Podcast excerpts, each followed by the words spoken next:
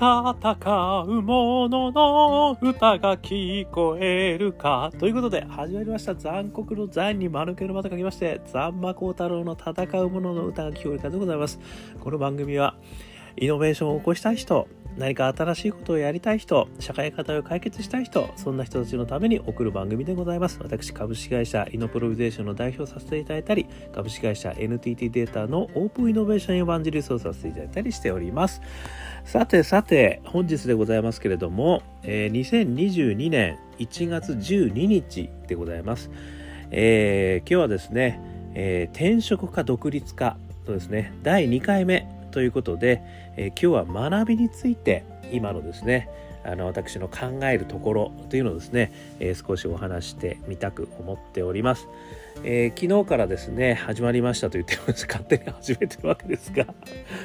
転職なのか独立なのかね、この問題これはですねなかなか非常にあのまあそういう意味で言うととどまるかっていうのもあるんですけどね。とどまるか転職か独立かねこの三つどもえの状況ですね私もずっと悩んできて、まあ、今は独立してるわけでございますけれども、えー、この課題をですね3つに分けてみたというのが昨日のお話でございまして1つ目がリスク2つ目が学びそして3つ目がパッションですね。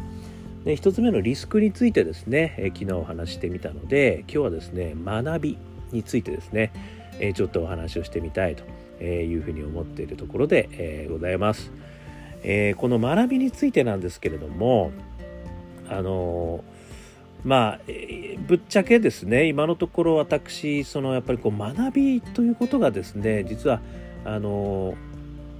そこに居続けるか居続けないかということに関して学びがあるかないかってことはですね私の場合ですよあのすごく重要なポイントだったんですよね。これはあのまあ独立する転職するに限らずですね今のところにいて今のままで自分があの果たして学びがあるのかどうかっていうところはですねかなりあの大きな動きポイントにあのしてました。えー、もう本当学びがないというふうに思った瞬間にですねもう私はあのそういう意味ではあの転職まではしないですけれどもちょっと次のところに行きたいですっていうことですね。あの上の人あの申告すると。ね。またはですねあの公募っていうのがあるんですか公に募集するんですけどね。もう公募に早速出しちゃってですねあのすいません出しちゃいましたみたいなねあの話をしてあの公募に受かっちゃって行っちゃったこともあります。ね、ということで何かですねやっぱりこう自分自身がその場にこうとどまっているかいないかということに対してねあの何か少しでも昨日からあ学びがあって成長できてるかどうかっていうことがないとちょっとこう気持ち悪くなってしまうとそういう太ちなんですよね。なのでこういう太ちじゃない人もいると思います。これ分かりません。もうね、私は私の気持ちでしかお話しすることできませんので、皆様の気持ちの中に入って話すことができないので、ご勘弁いただきたいですが、私の気持ちとしてはですね、え学びということについてですね、すごく重要なポイントだったので、これもですね、3つに分けてですね、あの、お話をしてみたいというふうに思っています。で、この学びの悩みについてですね、3つに分けるとするとですね、1つ目が、今いるところに学びはあるかっていうことですね。そしてこう2つ目、えー、学んでからなのか学びながらなのか。これ2つ目でございますね。えー、そして3つ目、えー、学びの量とスピード、えどれぐらいの量どれぐらいのスピードなのか。この3つがですね、まあ、今私思いついたところで言うとですねあの学びに関する私の悩みとしてはあのあったなというふうに思いまして、まあ、今もあるんですけど その3つに沿ってちょっとお話をしてみたいというふうに思っております。まずですね1つ目今いるところに学びはあるかということに関してですけれどもこれはですね先ほど冒頭お話した通りやっぱりそれがあるかないかっていうことはすごく大事なポイントなんですよね。でもねこれ考えてみると学びがないことなんてないんですよ。っていうふうに私は上司からもよく言われました。ここがなかなか難しいとこなんですよ。あの要はやっぱり生きてればですねあのどっかに学びはあるんですよね。コミュニケーションの問題もあるし仕事の問題もあるし分からなかったこともあるし喧嘩したこともあるしとかね。なんかいろんな学びはあるんですよね。そしてあのまあ、よく言われたのは自分がこうできないことこそねやっぱりそこから大きな学びはあるんだとこういうこととかもねあの言われたんですよね。でここがですね私はただですねあのすごく引っかかるところだったんですよね。つまりですねここで私が方向性という話をしたんですけれども要は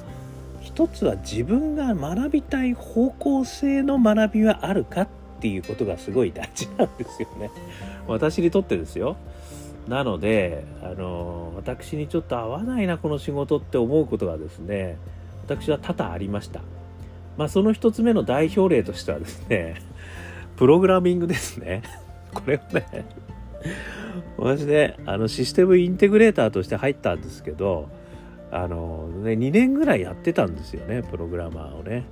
まあでもですね、あの、一応作ってましたよ。ねあの言語を使って、まあ、勉強してやってましたけど面白くなかったんですよね。最初のうちは面白かったんですけどね。なんかねこうやっていくうちにですねあの、まあ、特にですねその面白かったなかった理由としては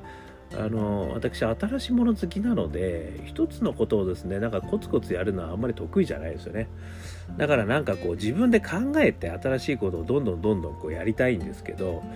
やっぱりこうプログラミングってある意味ねあのちょっと使用書があってですよ。でその使用書の通りにちゃんと動くものをこうガチャガチャガチャガチャ作ってねみんなと一緒に合わせてテストしてみてで動くかバグがあったらそこのバグを解消しとかってものすごいあの大変な作業なんですよね。まあ、それがこうさらりとできる人もいればですね私のようにいやどうもいまいちこうきちんカチンとやるの苦手だなっていうねいうこともあるわけですよね。で私はその時にあのもう工房を出してしまったんですよねちょっとあの私は次のところに行きたいと思いますみたいな。まあ他にもねいろいろ理由はあったんですけどね。まあそういう意味でねあのこれは私の単なる事例ではございますけれども何かその自分がやっぱりこうやりたい方向性もしくはこう身につけたいこととかそういうやっぱり方向性にあの今学びはあるのかっていうことがですねあの非常にこう大事なのかなって気はしてるんですよね。でこれは私本当会社員の中にいた時にはすごく悩みました。ね、さっき上司からやっぱりああやって言われてたんであの苦手なことこそお前は身につけなきゃいけないってことでお前があのねプログラムに右だったプログラムやってみるんだとほとんどまでやってからいいやそれからあとはあの営業ねあの何て言うんでしょうまあ営業は基本的には得意なんですけどただこう一つのねあのお客様にこうくっついてやる営業っていうのはあるんですよね。それはあんまり得意じゃなかったんですよね。いろんな人と会いたいんですよ。私としてはね。いろんな人といろんな話をしたいんですよ。だからね飽きちゃうんですよね。一つのことやってると。なのでそういう意味でねあの私が思うにやっぱりこうもう一つはですねそのやってみた結果として私も苦手なことたくさんやってみたんですけどあの確かにね克服はするんですけど何かこうマイナスがイーブンになるぐらいな感じなんですよね。ところがですねやっぱりすごくやりたいこととかあの好きなことをこうやってるとですねものすごい学びが多いんですよね。すごいとんがるところぐらいまでですね学びのこうなんかこうとんがっていけるんですよね。だから、まあ、そこもね実はすごいあの経験上あるんですよね。なのでですよそういったところからこれは私の単なる独断と偏見ですけれどもやっぱり自分が好きだったりやりたいことだったりっていうことを学べてるかどうかってことがねすごい重要だと思うんですよね。でそれをねあの転職とか独立先にもやっぱり適用した方がいいかなって気がするんですよね。でそれがねあのある意味その自分があのやりたいことなのかどうかってすごい大事だと思うんですよこれ。あの転職と独立の時ですよ。で転職先がねなんとなくあの、まあ、自分が今までやってきたことをね軸にこう考えてしまうとあのまあ割とですねあの本当にやりたいことがそこにあるかどうかってことをちゃんと考えた方がいいなってケースも結構あるなと思ってるんですよね。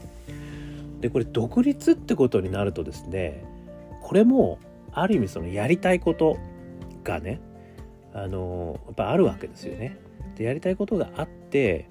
でそこをねとにかくこうやってみるんだっていうことにやるんででそういう意味では方向性としてはねやりたいことにねあのびっちりばっちりあの びっちりじゃないわ。ばっちりこう矛先は合っちゃうんですよね。だから転職の時もその自分がやっぱりやりたいこととかあのすごく好きなこととかにねばっちり矛先が合うかどうかの確認はこれすごい必要だと思ってるんですよね。なのであのー、まあ例えばねあの、まあベンチャー企業にね出向するとかね、えー、いうこともあるじゃないですかでそのやっぱベンチャー企業の中であの何をやるのかね何をあの自分は担当するのかっていうことが、ね、実はすごい大事だと思うんですよね。なんとなくそのベンチャー企業に行くのと独立するのってすごく似通ってるように思える節もあるとは思うんですよね。ところがやっぱりその全然違うと思うんですよ。つまりベンチャー企業に行くっていうのはある意味ベンチャー企業のミッションの中でやらなきゃいけないことがあるんでそれが自分のやりたい方向性とかねあの学学学びたいあのこととやっぱ違うことってあると思うんですよ。でそういった時は私は実はあのこの学びって実は少なくなっちゃうんじゃないかなっていう懸念はあるんですよね。でそこがねあの合ってればいいと思います。そのベクトルだと思いますやっぱり。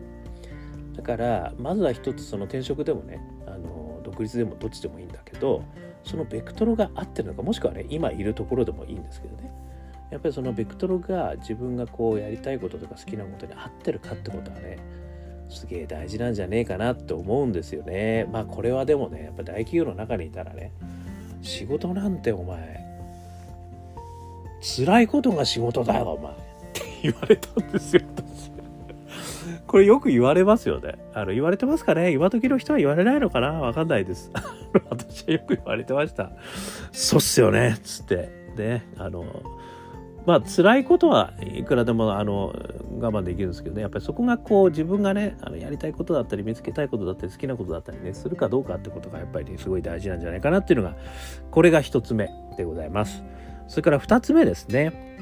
学んでからか学びながらか。これもですねなかなか大きな問題じゃないですか。皆さんどうですか？これをですね私はできるかできないか問題って呼んでるんですよ。今名付けたんですけど。これがねあの結構あるんですよね。これはですね私が体験したのは前に私があの大企業の中でですね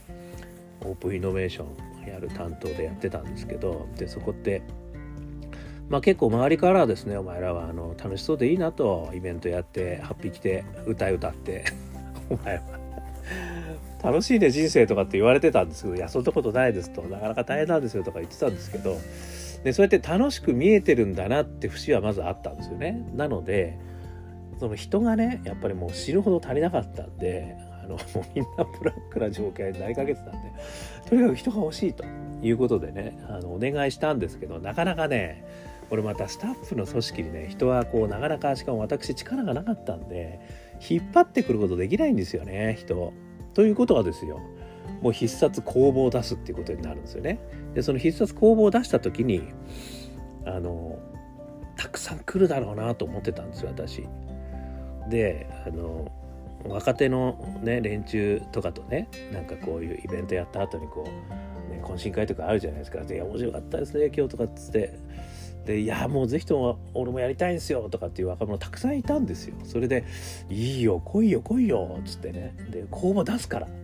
ちょっと出したら教えるからっつって。マジっすかもう絶対行きますよとかって言ってたのがたくさんいたんですよ。でいざ公募の出して蓋開けてみたら1人。どうしたの？お前ってね。いろいろ私ね聞きに行ったんですよ。そしたらね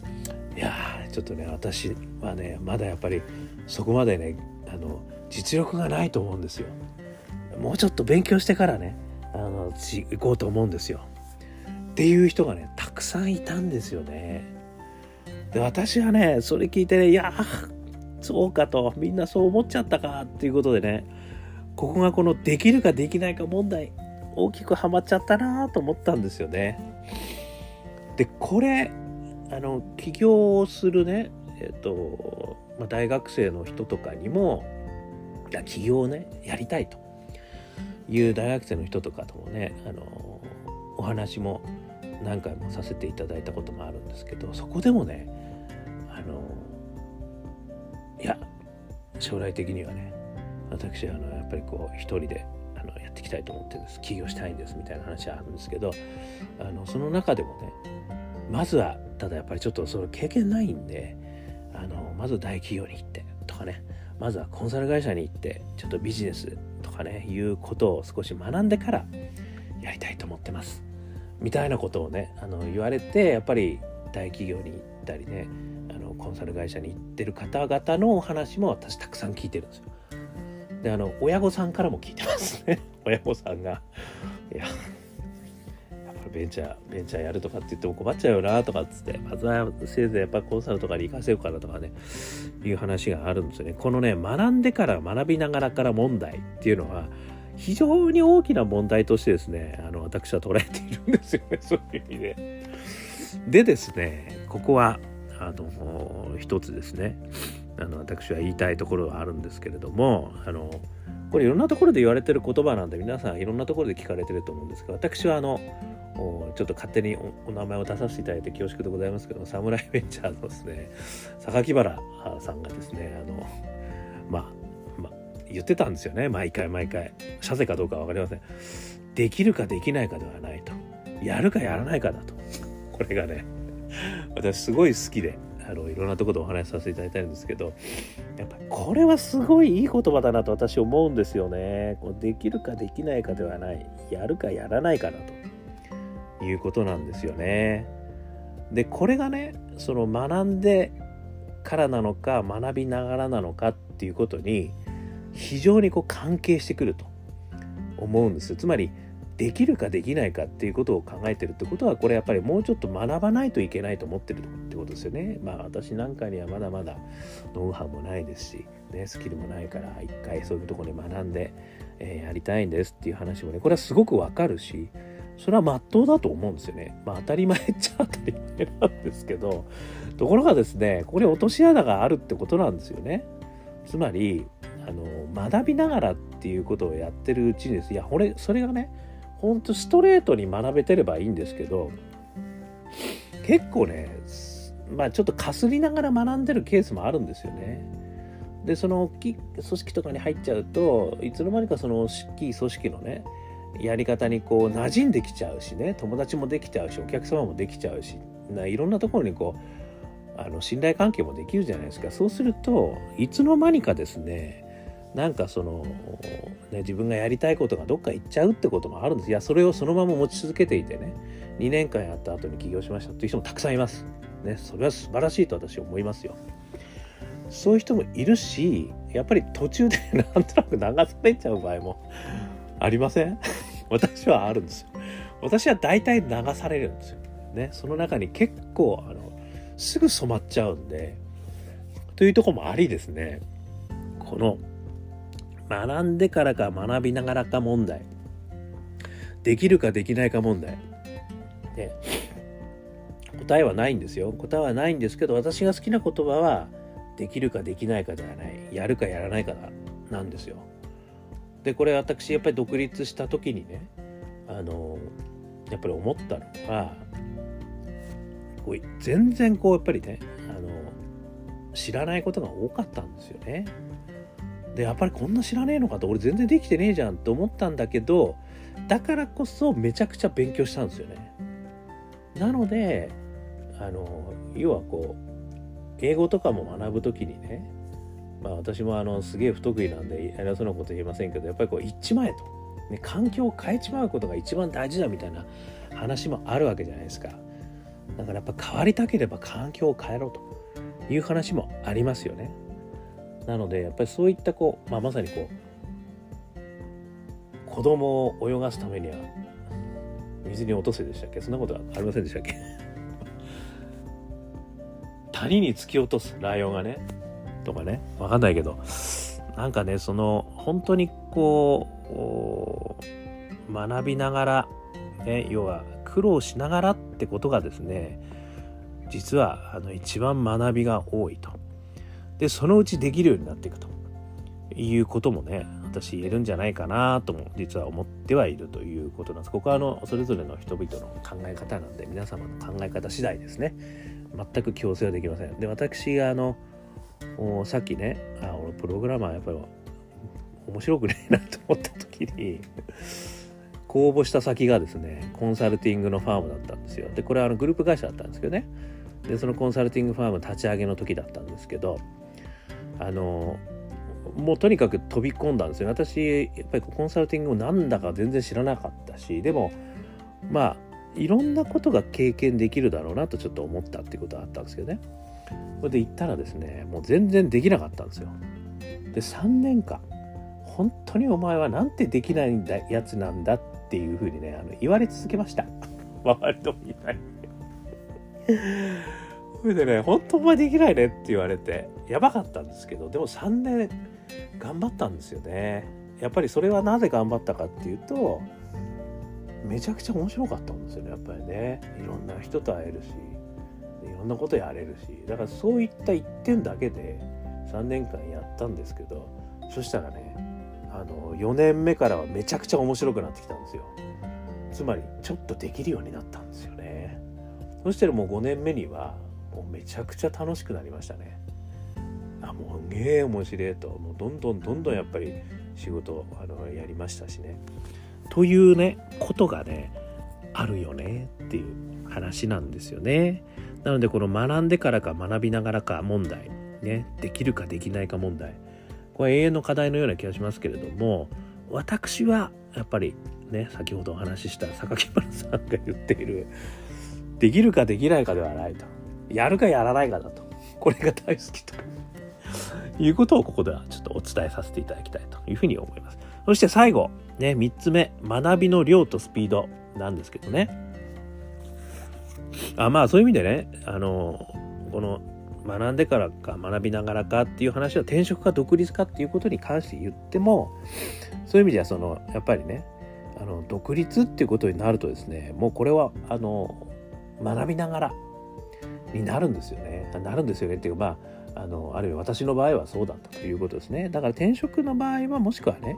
なんかこうさっき言ったようにこう一旦転職してからそこであの何かを身につけてからみたいな話もありますけどもそれもさっきお話した通り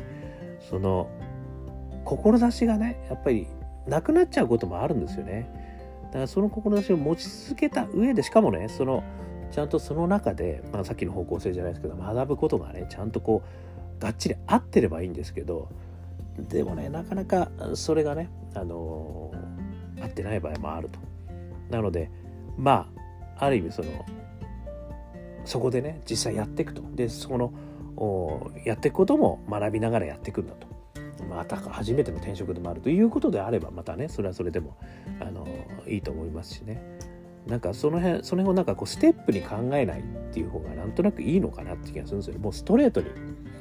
あのやりたいこと、まあ、それが転職だったら転職、ね、それが独立だったら独立。ということでいいと思うということですね。そして3つ目。学びの量とスピード。っていうことなんですけれども。これもねそういう意味ではあの私はやっぱりできるだけね学びが多い方がいいと思うしできるだけ早くねあの学べたら方がもう私もあの追い先短いですからそういうじゃね。もう何でもやってる場合じゃないと。もう即習しない。したいライズアップみたいなねあの 3ヶ月で3キロ5キロ10キロとみたいなねそういうふうに思うわけですね。でこれもですねそういう意味じゃやっぱりすごくあの一つのね選択肢を考える時の大きな参考にはなると思うんですよね。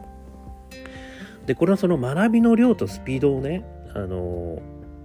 やっぱりこう得たいと思うにはですよこれはやっぱりですねここで私回転数っていうことをあの申し上げたいんですけれどもあのとにかくですねやっぱり一つはあの、まあ、よく言う昨日もちょっとお話しましたけどフェイルファーストですよね。だからあの実際にこう仕事をこう早いところ、まあ、失敗成功でもいいんですけど結果が出ると早いところ結果が求められると言った方がいいですかね。そういった環境ですね。そうすると回転数ものすごい上がるありますよね。そうするとやっぱり量的にあの経験数が上がるのでやっぱり一つはあるということですね。そうすると必然的にこう量もねあの学びの量が上がってきますよね。だからよくね失敗は成功のもと、ね、失敗フェイルファーストとにかくたくさん失敗しろっていう話もあるんですけどそのためにはね回転数なんだと思うんですよ。だからいかまあこれ仮説検証ねいくつか回すかみたいなことにもすごくつながると思うんです。けどですけどその回転数をねあの確保できるような環境に身を置くってことがやっぱり学びがねすごく多いということになると思うんですよね。いやそうするとね例えばその転職それから独立ということを考えた時にやっぱりねこれも転職した時にねあの大きい会社とかにこう転職しちゃうとですね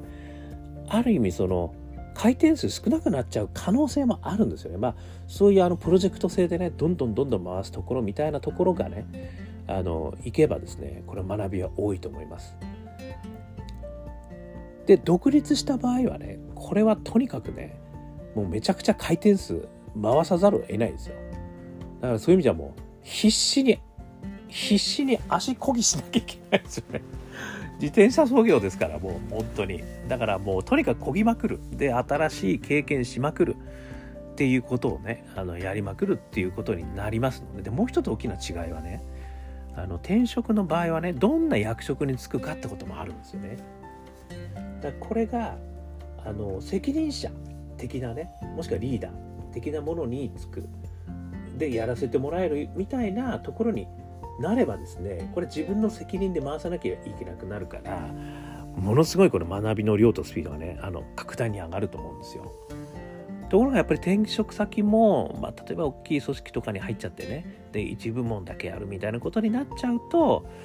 そういう意味だとね、まあ、そこの部門の学びはあるかもしれないけれどもある意味こう熟成型の学びになるっていうことなんですよね。まあそれが悪いとは言わないですけどもね。ただやっぱりこれをね、まあ、あの自分の会社でやりせと独立するってことになると自分が責任者になりますからね。もう圧倒的当事者意識にならざるを得ないわけですよ。リクルートさんというところの。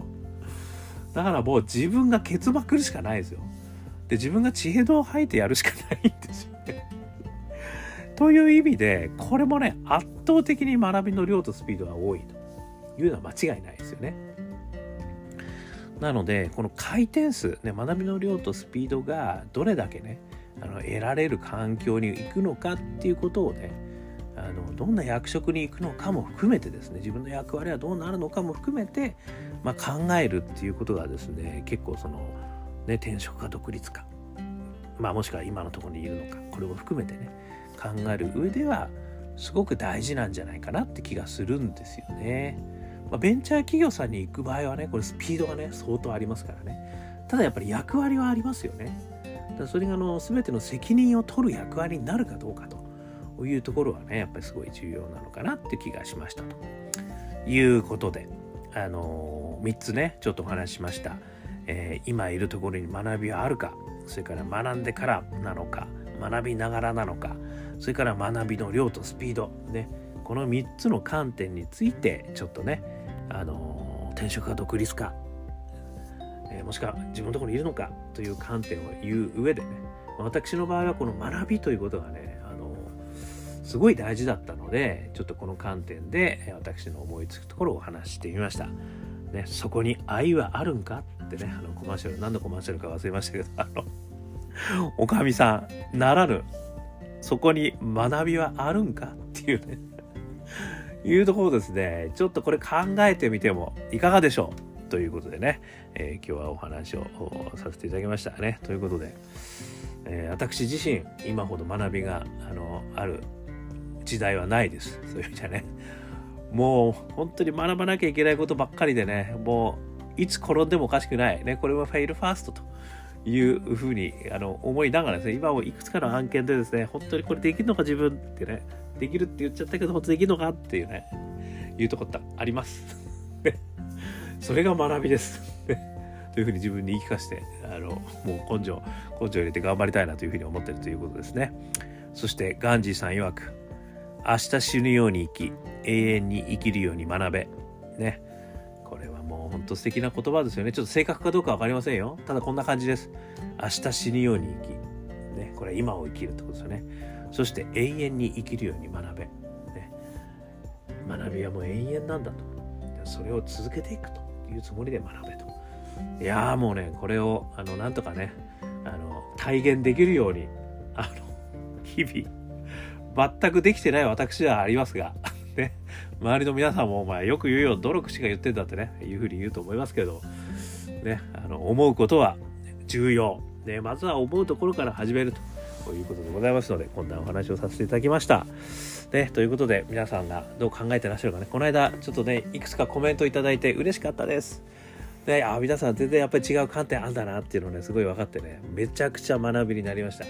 ということで、もしよかったらコメントいただければ嬉しいです。ということとともにですね、アンカー .fm、えー、登録していただいたらですね、え毎日配信されます。ね。あの、それから、えー、Facebook、Twitter、ね、こちらの方も、えー、いいね、シェア、コメントいただけるととっても嬉しいですということでございまして、えー、また聞いていただけましたら幸いでございます。今日も聞いていただきましてどうもありがとうございました。それでは皆様、また頑張りましょうまた明日